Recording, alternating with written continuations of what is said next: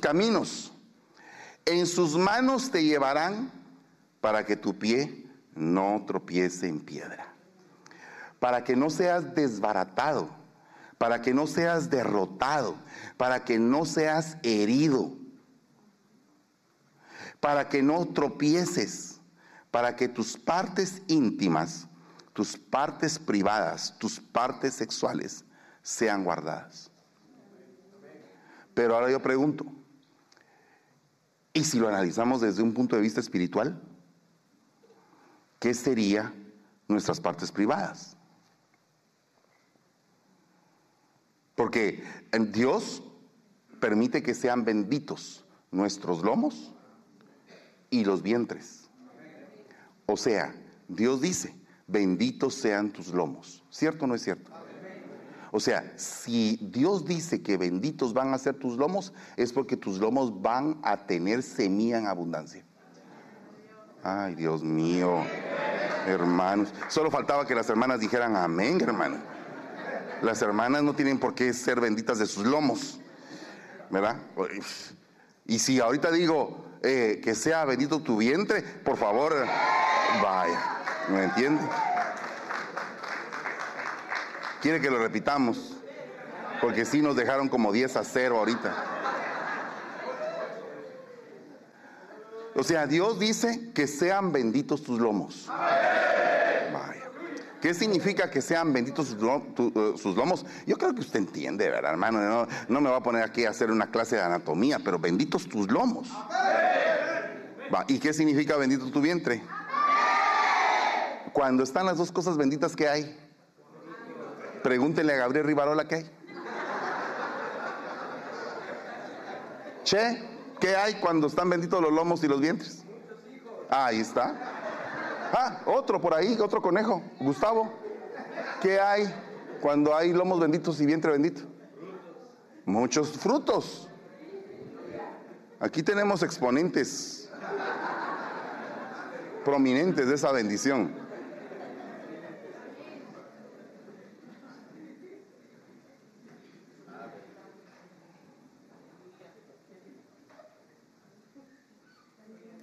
¿Lo entendió? Bueno, sigo con el siguiente punto. Pero tú, Daniel, guarda en secreto estas cosas, estas palabras, y sella el libro hasta el tiempo del fin.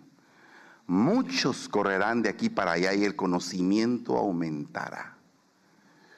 Ok, lomos benditos, vientres benditos, hijos benditos, en medio de un mundo torcido, donde el conocimiento ha aumentado y donde esos hijos pueden ser fácilmente influenciados y atrapados por la corriente que está básicamente ya fluyendo de una manera poderosa.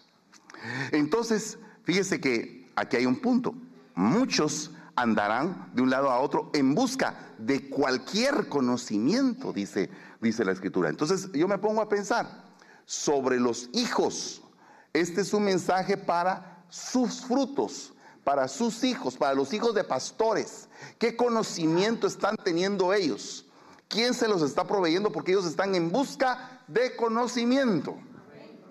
O sea, ¿tiene usted la mente de sus hijos todavía en su mano o la mente de sus hijos está disvariando y está en un punto donde usted no sabe ni siquiera qué información tiene, ni quién se las está suministrando. Por eso se llama comunicación viral, porque la comunicación se ha vuelto un virus.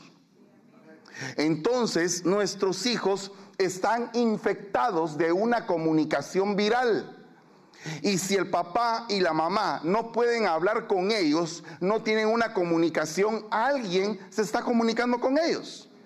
Porque ellos independientemente están en busca de cualquier conocimiento, porque en el final del tiempo, cuando la ciencia aumente, la gente va a estar de un lado a otro viendo a ver qué, qué, qué aprenden, qué saben. Y lo tienen al alcance del celular. Aquí en este aparato hay una gran cantidad de información que ni siquiera usted domina. Entonces dice acá, la iniquidad aumentará. Hasta que acaben de desvariar muchos. Solamente lea lo que está en celeste. Hasta que acaben a desvariar muchos, buscando aumentar sus conocimientos, queriendo saber más. La PDT dice algo más, más fabuloso, porque dice, buscando o tratando de buscar el verdadero conocimiento. Ahora, esto es peligroso, porque ¿qué es lo que ellos toman como verdad? Porque puede ser que para ellos la creación sea una mentira y la evolución sea una verdad.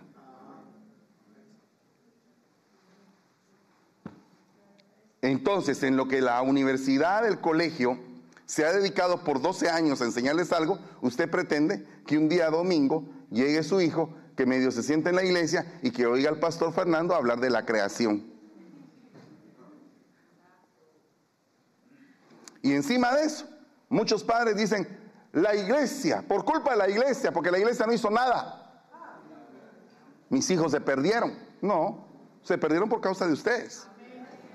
Porque la, información primigenia, el hijo la tiene que tener en la casa del Padre. Porque nosotros fuimos a la casa del Padre, a la escuela del Padre. El Señor nos enseñó antes de venir a este mundo. Venimos aquí a recibir esta palabra y se nos hizo un clic, un rema en nuestro corazón porque ya lo habíamos oído. Ay, hermano, ¿de dónde saca usted eso?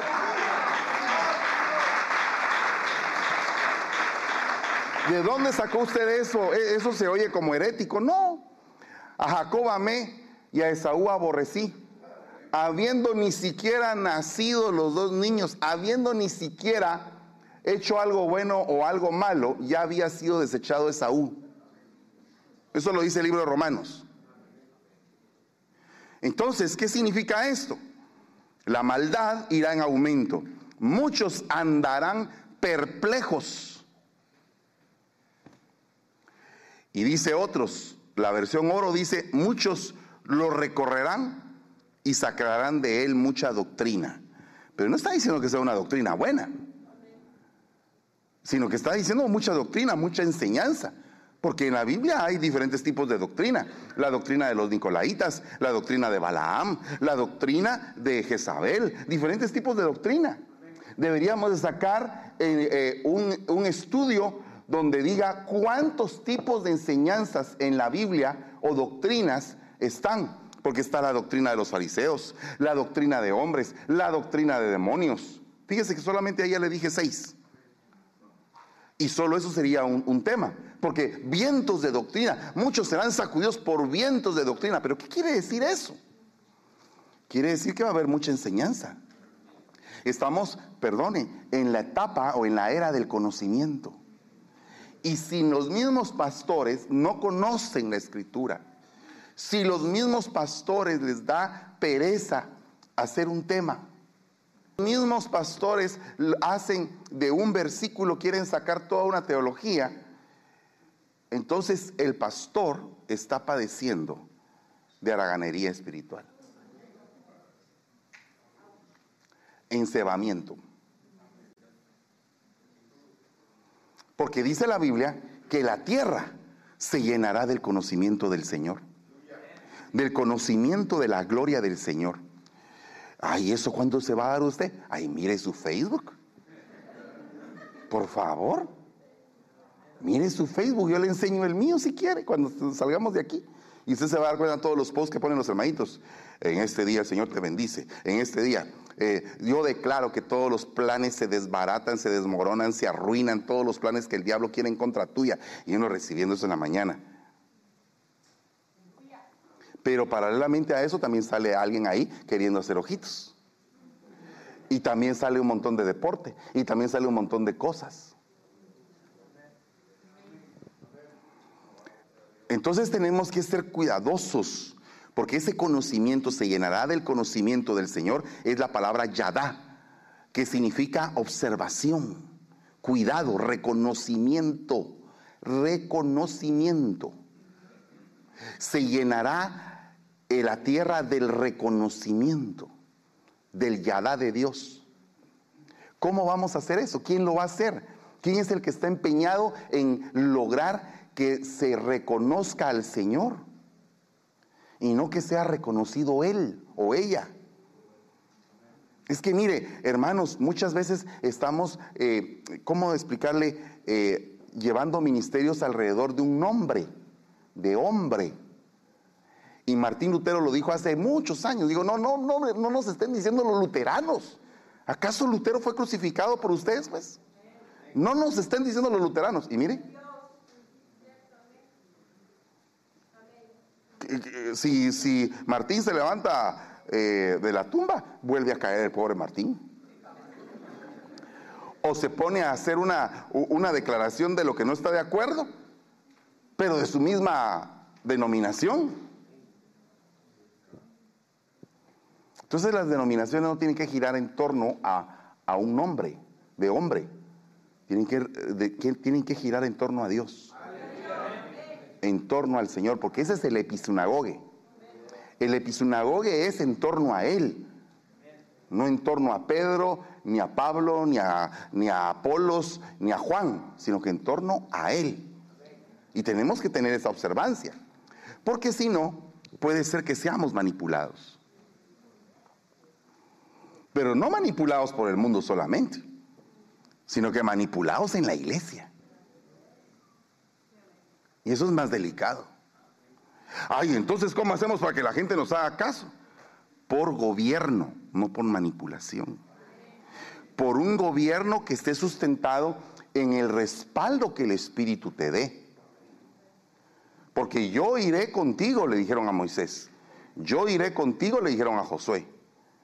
Yo estoy contigo, le dijeron a David. Entonces, ¿qué significa eso? Que el verdadero gobierno de Dios tiene que estar amparado por el respaldo de Dios, aunque te quedes solo en una cruz. Y que todos digan que fracasaste cuando alcanzaste el mayor éxito. ¿Me entiendes? O sea, no es como la gente lo percibe. Porque entonces el problema es que, qué terrible es que hay titiriteros en el mundo y qué terrible es que hay titiriteros en la iglesia. ¿Verdad? Entonces, viene la mamá y le pregunta al hijo, ¿qué quieres, qué quieres ser cuando seas grande? Y el hijo dice, yo quiero ser un influencer. Está de moda, ¿verdad? Eh, en mi tiempo, bombero, policía, eh, panadero, qué sé yo, licenciado. Ahorita le acabo de preguntar a Joseph allá, ¿qué quieres ser, mi hijo, cuando seas grande? Veterinario, me dijo. Ah, le dije, yo soy tu socio, ponemos una barbería de perros si querés. ¡Aleluya! Estábamos platicando de eso. Teníamos una conferencia, él y yo, empresarial. Pero fíjese que es bien tremendo porque aquí están las tres tentaciones del Señor. ¿Cómo fue que lo tentaron a él? Pero dice en el número 10, a sus ángeles te encomendará para que te guarden.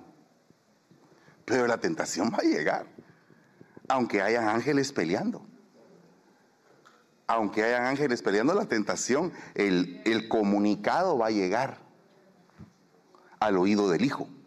Porque aquí está, eh, está oyendo un hijo y el hijo está oyendo a Satanás. ¿O no? ¿Verdad que el hijo está oyendo a Satanás? Pero en ese momento, ¿qué es lo que prevalece? ¿La escuela del padre o, o lo que está oyendo en la calle?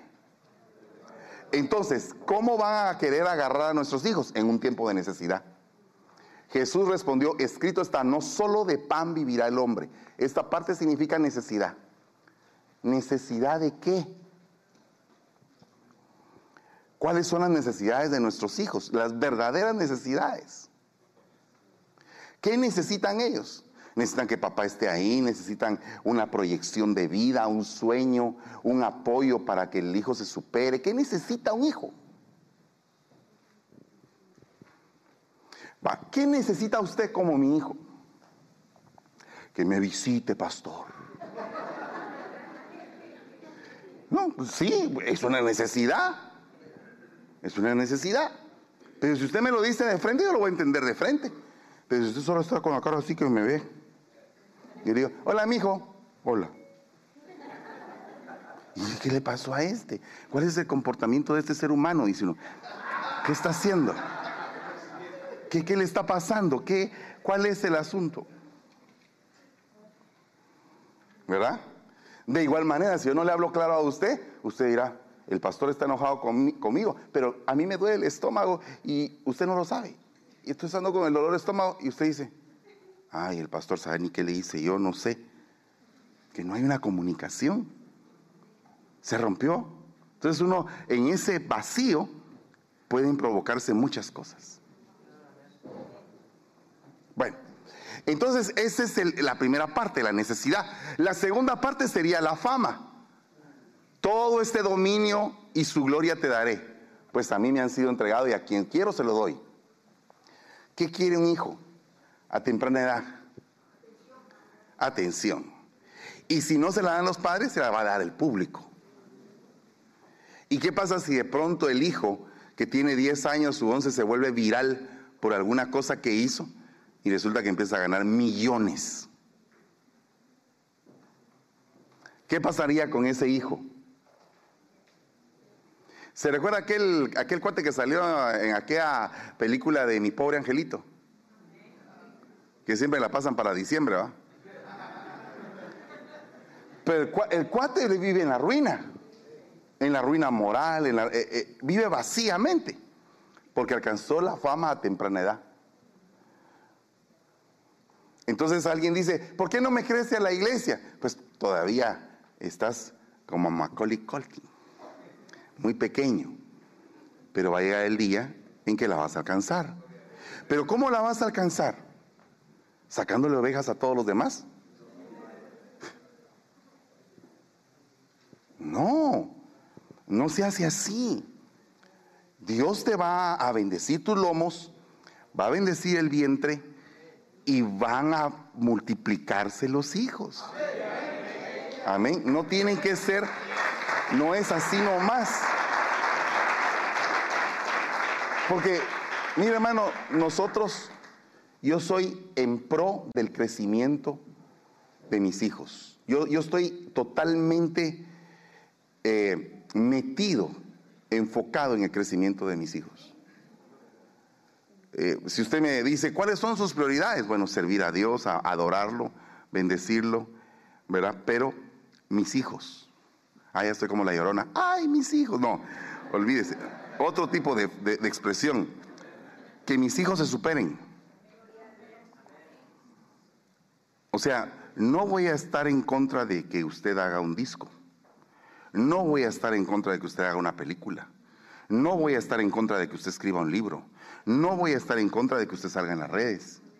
No voy a estar en contra de que usted prospere. Pues, porque entonces no sería su papá. Simple. ¿O no? Pregunto, ¿cómo es usted con sus hijos? O, usted cuando su hijo se supera, hay que aplastarlo, hay que destruirlo, hay que, hay que ver cómo lo fumigamos. No es así. Yo no le he enseñado eso ni es parte de la visión de este ministerio. Parte de la visión del ministerio es que todos hagan todo lo que puedan para anunciar la palabra y que lo hagan en amor. Porque el enemigo lo que quiere es vernos caídos. Lánzate hacia abajo, tírate, cae, que nadie te tome en cuenta, que todos te desechen.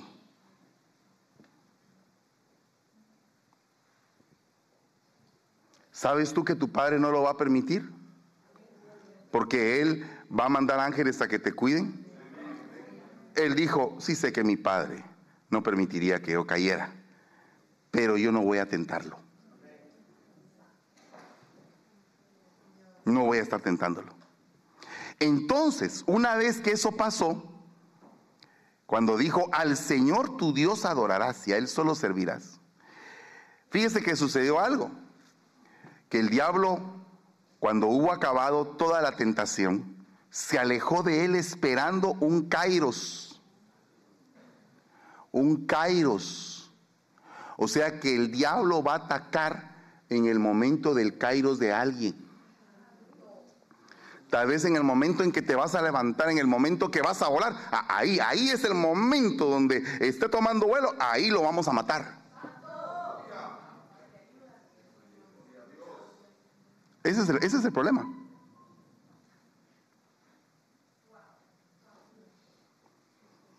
¿Usted ha visto cómo, cómo vuelan las gallinas amarradas? Usted nunca, eh, bueno, es que yo era travieso, hermano. Entonces uno amarra la gallina, ¿va? Entonces uno le amarra la, patita y entonces uno entra al gallinero y espanta a la gallina. Entonces la, gallina eh, se levanta y pum, abajo el, eh, el lazo, pum, la hace caer otra vez, ¿verdad? Y como encima de eso no vuelan mucho, ¿verdad? Sino que vuelan poquito. Entonces hay gente que se dedica no a amarrar gallinas, amarrar águilas.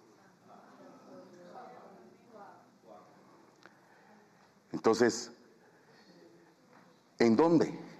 ¿En dónde viene el ataque? En los kairos. Cuando tú estés al borde de un kairos, de seguro algún ataque puede aparecer. Tú que eres experto en la guerra, ¿cuántos son expertos en la guerra aquí? No muy convencidos, pero está bien. Ok, oiga lo que dice. Los expertos en la guerra deben de saber que hay que tener cuidado en el momento del emprendimiento del vuelo. Dígame, ¿cuál es el momento más difícil de la levantada de un avión? De un avión. No es cuando ya está ahí arriba, sino que la subida y la bajada. Entonces, eh, ay Dios, por ejemplo, hice un disco y nadie le puso coco. Pero no se dio cuenta que lo hizo. No se dio cuenta que lo logró. Lo logró. Va, siéntese en su casa, ponga la grabadora y óigalo usted. Y usted ahí. Y hace su propia fiesta. Y gócese. Si los demás no se gozan, gócese usted. Entonces usted que lo logró, se convirtió en un productor.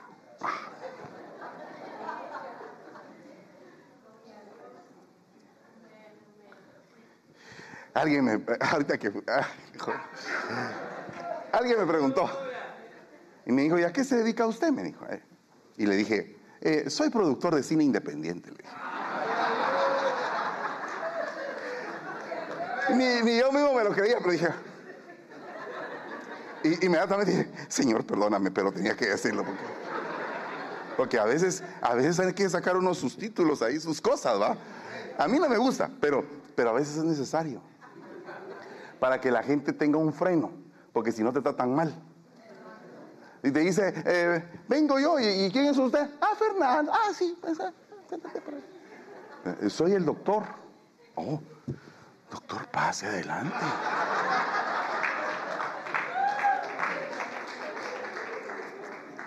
¿Y qué versículo tiene para eso? Hey, hey, momento, ¿me vas a latillar? Sí, te voy a latillar.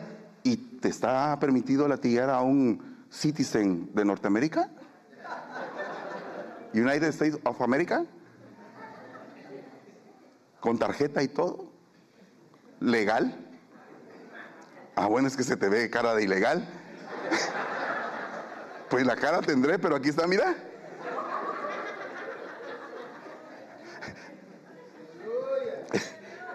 Ya, hombre, déjenlo ahí. Eh, o sea, ¿cómo estamos de tiempo realmente? Es, que empieza ahí. Dos horas, ¿verdad? Yo sabía. ¿Qué, ¿Qué horas son ahorita? Vamos a ver. 11.45. Va, pongan una hora más. Aleluya. No, no, no, espérense, ya voy a terminar. No, no, no voy a terminar todavía, pero espérenme. Después de la tentación, después de que él había vencido, ¿qué fue lo que pasó? Que los ángeles le servían. O sea que viene un tiempo que después de que pases el kairos de la prueba, van a bajar ángeles y te van a servir. Después de que pases el tiempo de la prueba. O sea, te aguantaste, fuiste herido, vapuleado, casi que tenían... Eh, eh, ok, perfecto, mi hijo, está bien. Me voy a sujetar, pero eh, espérenme un momentito. Óigame, pues. ¿Qué les estaba diciendo? Que los ángeles te van a servir. Los ángeles te van a servir. Pero tienes que pasar la prueba. Si no, no viene, no viene la recompensa. Y al decir los ángeles le servían, ¿qué le servían? Miren, perdone, si había pasado la prueba, tenía 40 días y 40 noches de no comer, le habían probado hasta lo sumo, ¿qué le servirían los ángeles? Dice que estaba en medio de las fieras y en medio de los ángeles. Y los ángeles le servían. ¿Qué le habrán servido? ¿Ah? Ah, Joseph, ¿qué le estaban sirviendo, mi hijo? ¿Comida? Pues claro, comida. ¿Y de dónde traerían esa comida los, los ángeles? ¿La fueron a comprar con doña Concha ahí a la tienda? No, venía comida del cielo para él. Una provisión especial. Entonces, tus provisiones especiales, los momentos más bonitos de los remas que te van a venir, van a venir en un día bien fregado. Cuando te quieren, cuando te quieren vapulear y destruirte, en un tiempo oportuno de Dios, en un kairos, y cuando tú sientes que ya no das, pero pasaste la prueba, ahí viene la provisión. Grande provisión. Entonces, buscando hacerlo tropezar, ¿cómo es que, cómo es que lo va a hacer tropezar? Tratando de formar escándalos. Ok. Entonces, eh, yo sé que faltan las ofrendas, pero necesito, denme unos 15 minutos, ahí pone 15 minutos y entonces así después vamos a ministrar las ofrendas. Eh, pero quiero llegar a este punto. Mire, mire lo que le voy a explicar. Volviéndose a él le dijo Pedro, quítate de delante de mí, Satanás, porque me eres piedra de escándalo no estás pensando en las cosas de Dios. Pero fíjese que a qué horas vino Satanás y se introdujo en Pedro? En el momento de su kairos. ¿Por qué era el momento de su kairos? Porque él había reconocido que Dios, que el Señor Jesucristo venía como el Hijo de Dios a la tierra. Tú eres el Cristo, le dijo. El Hijo del Dios viviente. Un kairos impresionante. Y le dice el Señor, bienaventurado eres Simón, hijo de Jonás, porque esto no te lo reveló ni carne ni sangre. O sea, perdóname, la revelación que tienes no es tuya, no es porque seas muy inteligente, no es porque, ay, te lo dio Dios, es tu kairos, es el momento de tu kairos. Es el momento que estás, que decís, no me da, no me da la mente para hacer más cosas, no me da la mente. Que, eh, pues si no te tiene que dar la mente, la mente no te tiene que dar. Es por el espíritu que vas a fluir, pero con una corriente. Mira, hermano, hay momentos en la vida del ministerio que tú estás a 10 mil voltios, a 100 mil voltios de capacidad y que ni te toquen porque pueden ser destruidos. Pero, o sea, estás viendo un kairos, una visitación de Dios en ese momento quiere venir el tropezadero. ¿Verdad? Es como Flash contra Superman. En la última película de la Liga de la Justicia.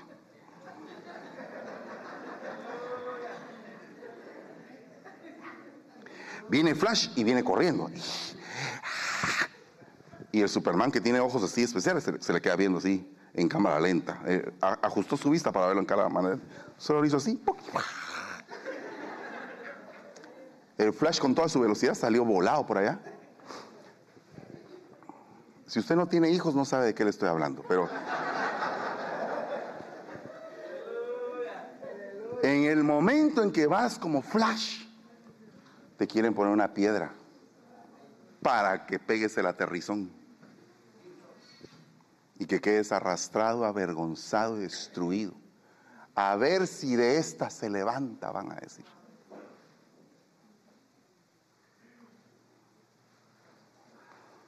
Cuando tomes decisiones espirituales, tienes que saber que tienes que tener cuidado para caminar. Por eso es que eh, la Biblia dice proféticamente, mira dónde están puestos tus ojos y mira dónde están puestos tus pies. No solamente es cuestión de ver, sino que es, hay que tener cuidado cómo uno va caminando. Porque puede ser que por caminar mal, demasiado rápido, te vayas a tropezar. Pero entonces ahora vienen todos los tortugas, ¿va? Por eso, hermano, es que yo mejor paso a paso. Alguien ha de haber pensado pasito, pasito. ¿Sabe por qué lo pensó? Porque eso es viral.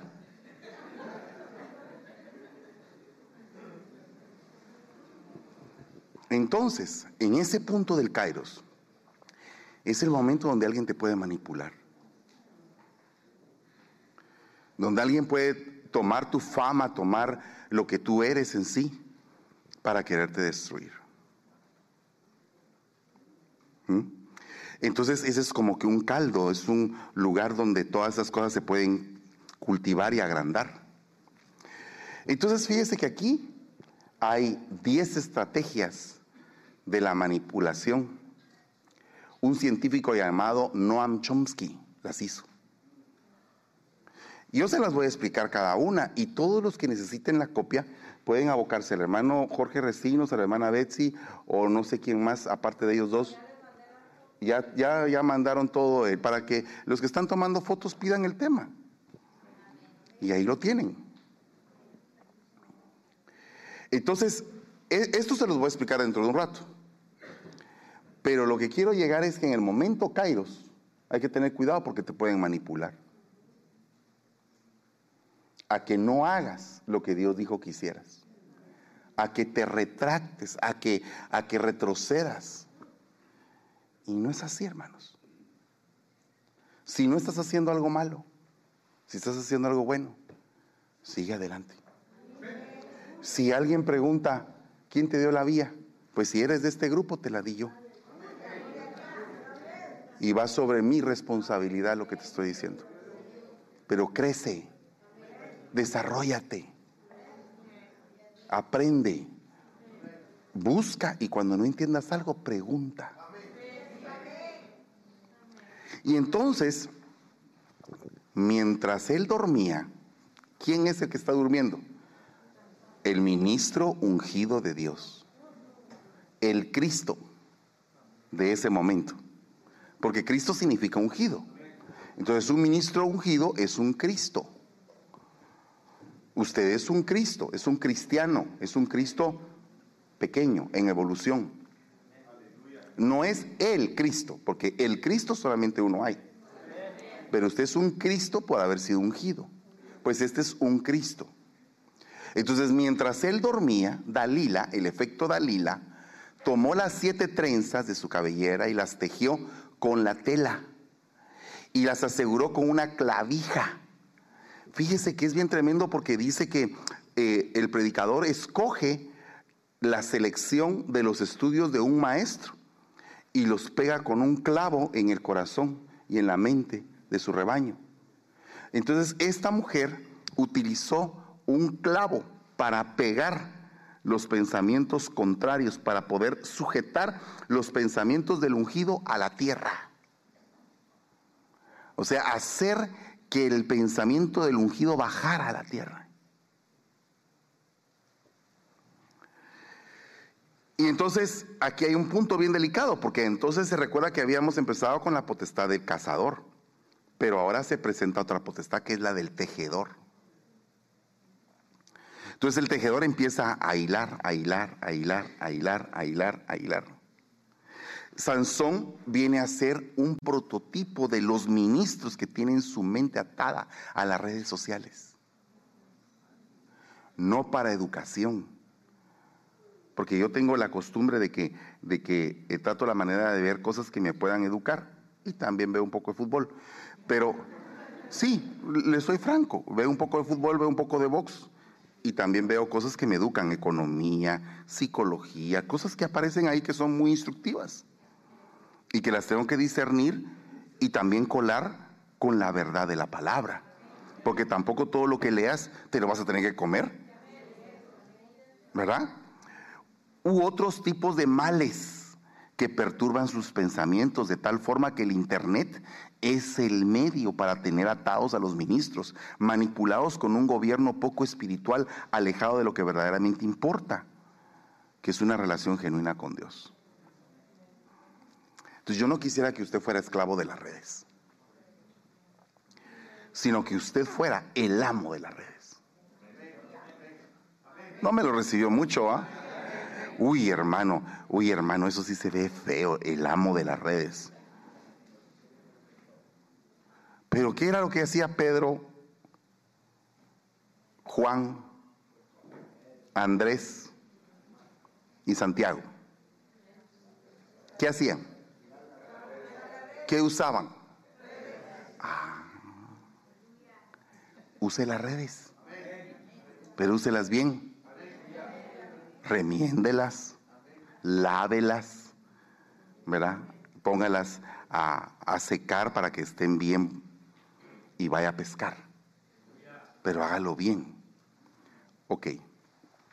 ¿Qué lenguaje usas para dirigirte a tu rebaño? Y en la iglesia de Dios ha designado, perdón, en la iglesia Dios ha designado primeramente apóstoles, en segundo lugar profetas, en tercer lugar maestros, luego milagros, después dones de sanidad, ayudas, pero oiga lo que dice aquí, administraciones diversas clases de lenguas. Y esa palabra administración se dice cubernao cubernesis, pilotaje, dirección. ¿Cómo voy a administrar yo la iglesia para que tenga una proyección? ¿Es, ¿Es, lícito que la iglesia tenga una proyección en internet? Claro que sí totalmente lícito. Es lícito que usted haga su programita y diga, aquí está eh, el hermano Flash, ¿verdad? Me recuerdo que allá en Guatemala hace muchos años había un, noticiero que empezaba Flash. En tal parte apareció no sé qué, un cadáver, y, Flash. Pero ahora, ¿qué pasa si usted dice Flash? Hay una nueva noticia. Cristo te ama. Entonces tienes que hacer eso. Entonces, antes de poder empezar a dialogar con respecto a la manipulación, quiero hacerte una invitación a que te vuelvas una plaga. Amén. No muy, no muy, o sea, ¿y, cómo, eh, cómo, te vamos a llamar ahora? Mire, pastor, llámeme COVID-19 ahora. No, no.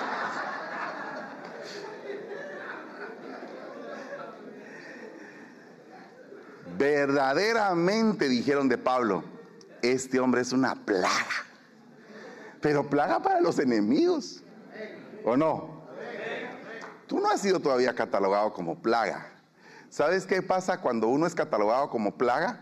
Cuando hiciste una incursión en el enemigo y el enemigo no está contento, te manda difamación, te manda calumnia, te manda chisme, te manda murmuración y todo. Y es una plaga, mátenlo, fumíguenlo, destruyanlo. Miren qué hacen con él, que no se levante.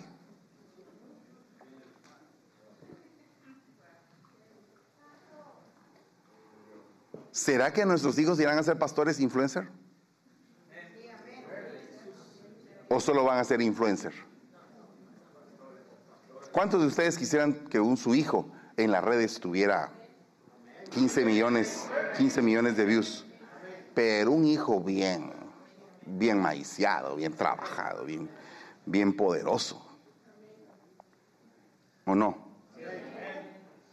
No, un hijo que aparece ahí todo eh, con una su flor pintada acá. Hijo aquí, una su flor, y ahí influencer. El hijo del pastor con su flor. Qué raro, ¿eh? ¿Cómo podríamos hacer para que nuestros hijos se volvieran pastores influencers? Mire, le estoy quebrando la mente. Yo sé, algunos podrían tener eh, repulsión a lo que les estoy diciendo. Reprenda al diablo, hermano. Este, este apóstol está mero, mero zafado. No, no, no. no.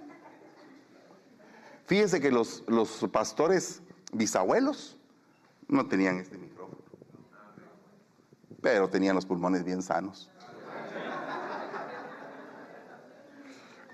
¿O no? ¿Verdad? Una voz, una galleta de voz que sin el micrófono se oía hasta el fondo. Cuando el abuelo hablaba, mira vos, a distancia, hermano. Y si no se oía su voz, un chiflido. Yo ni puedo chiflar, ni puedo tampoco gritar demasiado. Entonces, por eso necesito un micrófono. Pero el abuelito diría, eso como, suena como del diablo, no sé. Dios no necesitó de micrófonos. ¿Y qué va a pasar más adelante cuando sus hijos solamente eh, digan, Alexa? Ni siquiera lo tengan que decir, sino que solo piensen. Me imagino que ya más adelante ya no se va a tener que hablar, sino que solo una señal así, ya significa ya, enciende esto. O, solo se va a acostar así y va a cerrar los ojos dos veces y ya se apagan todas las luces. ¿O no cree usted que eso puede pasar? Ay Dios. Claro que sí. Y si usted está que todo es del diablo, todo es del diablo, todo es de... Y su hijo, mi papá, ¿qué será que todo? Como que el diablo le arrebató todo. Como que él no tiene nada, que todo es del diablo. Claro eso, ¿verdad? Es duro eso. Yo sé que a algunos les está cayendo así de, pero a mí también me cayó ayer que lo estaba haciendo, así que no se preocupen.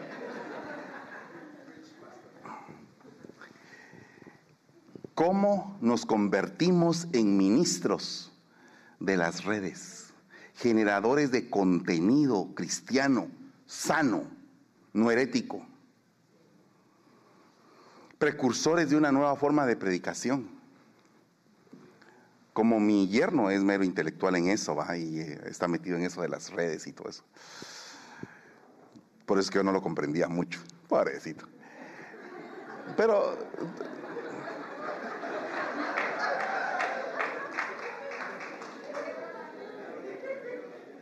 Pero un día llegó con uno de sus aparatos así y me dijo, eh, pastor, póngase, porque no me dice suegro, bendito sea Dios, va, porque eso, suegro. Como que se pierde la imagen, va, pero... Eh, suegro no, eh, pastor, póngase esto. Y me puse unos visores así. Y cuando sentía estaba en un cuarto. Les dije, esto es del diablo. Y él me dijo, no, pastor, ahora también usted podría predicar ahí adentro. Y si ya no salgo, dijo aquel nito. y si entro ya no salgo usted. ¿No suena uno a veces así?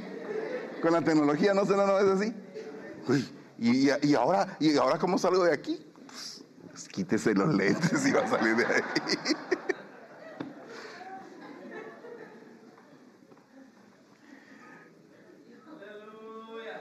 ¿O no?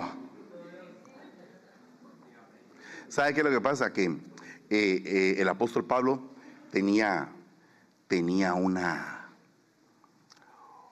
una, una modalidad que se la voy a explicar después de las ofrendas. ¿Le parece? Oramos. Padre, en el nombre de Jesús, te damos gracias. Bendecimos este tiempo, Señor. Te suplicamos que nos auxilies en esta nueva dimensión que estamos viviendo a nivel mundial. Y danos, Señor, las herramientas poderosas para poder alcanzar a todos los que sea posible alcanzar. En el nombre poderoso de Jesús, te damos gracias y te bendecimos, Señor. Amén y amén.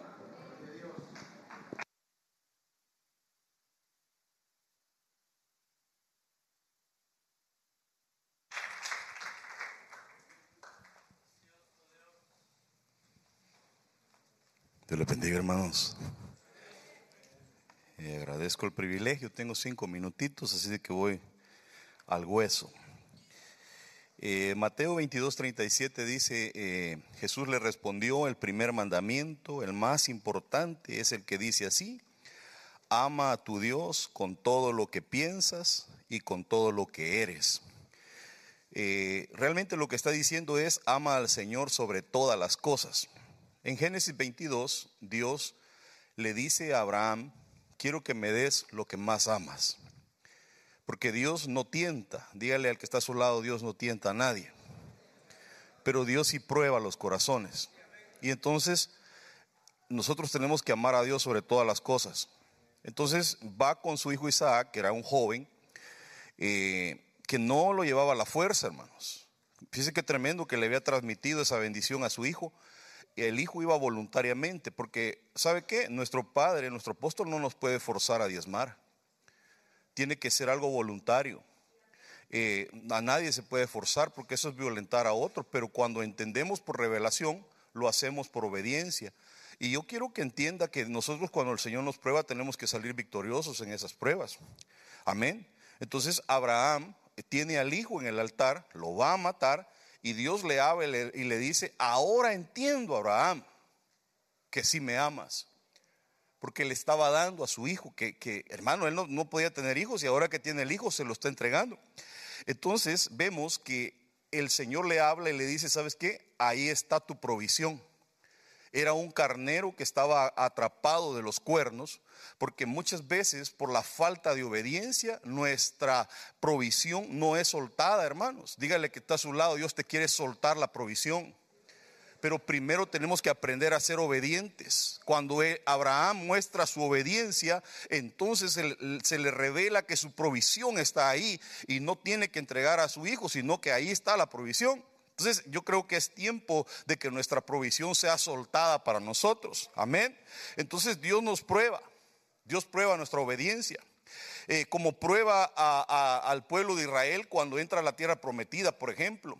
La primer prueba del pueblo de Israel es no solamente eh, es la constancia, porque usted sabe que dieron vueltas por seis días, pero el séptimo día, que era un día profético de siete vueltas, ese día les están probando la constancia a ellos para ver si realmente, porque dice que cada día habían dado la vuelta como el día anterior. Entonces Dios te quiere probar tu constancia, hermanos. Hay un hermano que yo eh, tuve que ministrar que me dijo, a mí mi papá me dijo que si yo voy a fallar en mis diezmos, que mejor no los dé. Entonces él no los daba por la administración de su papá. Pero cuando le hice entender que Dios quiere probarnos en nuestra constancia y que aunque fallemos, hermano, tenemos que seguir pues haciéndolo, amén. Entonces tenemos que, vamos a ser probados, pero Dios quiere que salgamos aprobados en medio de la prueba. Entonces, yo veo que, eh, por ejemplo, Noemí se había ido a una tierra la cual le había robado, hermanos, a ella su provisión. Era una tierra que devoraba, que había perdido a sus hijos, a su marido. Eh, por las malas decisiones. Pero yo creo que es tiempo en nuestras vidas que volvamos a tomar las decisiones correctas en nuestra vida. En el año del reconocimiento tenemos que volver a la casa de la provisión que era Belén, porque Dios quiere proveernos y no quiere que nos falte. Porque ella regresó amargada y ella dijo, ya no me llamen Noemí, díganme amargada, pero no, el nombre de ella era placentera. Dios quiere devolverte el placer. Dios, el enemigo quiere tenerte atado en deudas, amargado, que te falte, pero Dios te quiere dar la provisión necesaria y quiere que tengas una vida placentera para ti, para tus hijos. Pero es tiempo que tomes las decisiones correctas si no lo has hecho, si has, sido ah, desaprobado en la prueba que Dios te ha hecho, pues es tiempo de que salgas aprobado y que tomes las decisiones correctas en este año y que vuelvas a decirle, Señor, yo quiero volver a ese camino y volver a darte lo que es tuyo, no quiero estarte robando, para que venga la provisión y venga el placer a nuestras vidas. Ahí en las mesas hay un versículo y estoy terminando con eso que dice, restituiré los años que la oruga, el saltón comieron. Bueno, ese, ese es una restitución, pero el que está ahí es eh, el de Deuteronomio 21, 17, donde dice, le voy a dar doble porción para reconocer que son primogénitos. Así que Dios este año trae una doble bendición para nuestras vidas. Pero tenemos que volver al camino correcto. Tenemos que volver a decirle al Señor, yo quiero salir aprobado en la prueba. Amén. Así que, eh, que esta, esta sea una ofrenda y un diezmo profético delante de Dios. Y si no lo has estado haciendo, hermano, es tiempo, te exhorto como hermano suyo a que lo haga, porque es una gran bendición para nosotros. Amén. Eh, Dios no me ha dejado ni me ha desamparado. Yo sé que con usted tampoco lo va a hacer, pero pues cumplámosle. Pongámonos de pie y recibamos esta bendición. Qué hermoso tiempo este el poderle dar a Dios. Padre amado, estoy en el nombre de Jesús bendiciendo los diezmos y las ofrendas que en este, en este vientre hermoso que es esta casa, Señor, se están depositando que lo que ha caído sobre la vida de mis padres, Señor, caiga sobre nuestras vidas. Tu palabra dice que el mayor bendice al menor. Y hoy, Señor, a través de nuestros diezmos y ofrendas, estamos reconociendo, Señor, que tú has puesto unos padres espirituales sobre nosotros para que el aceite que ha sido derramado sobre sus cabezas pueda descender sobre nuestras vidas también, Señor.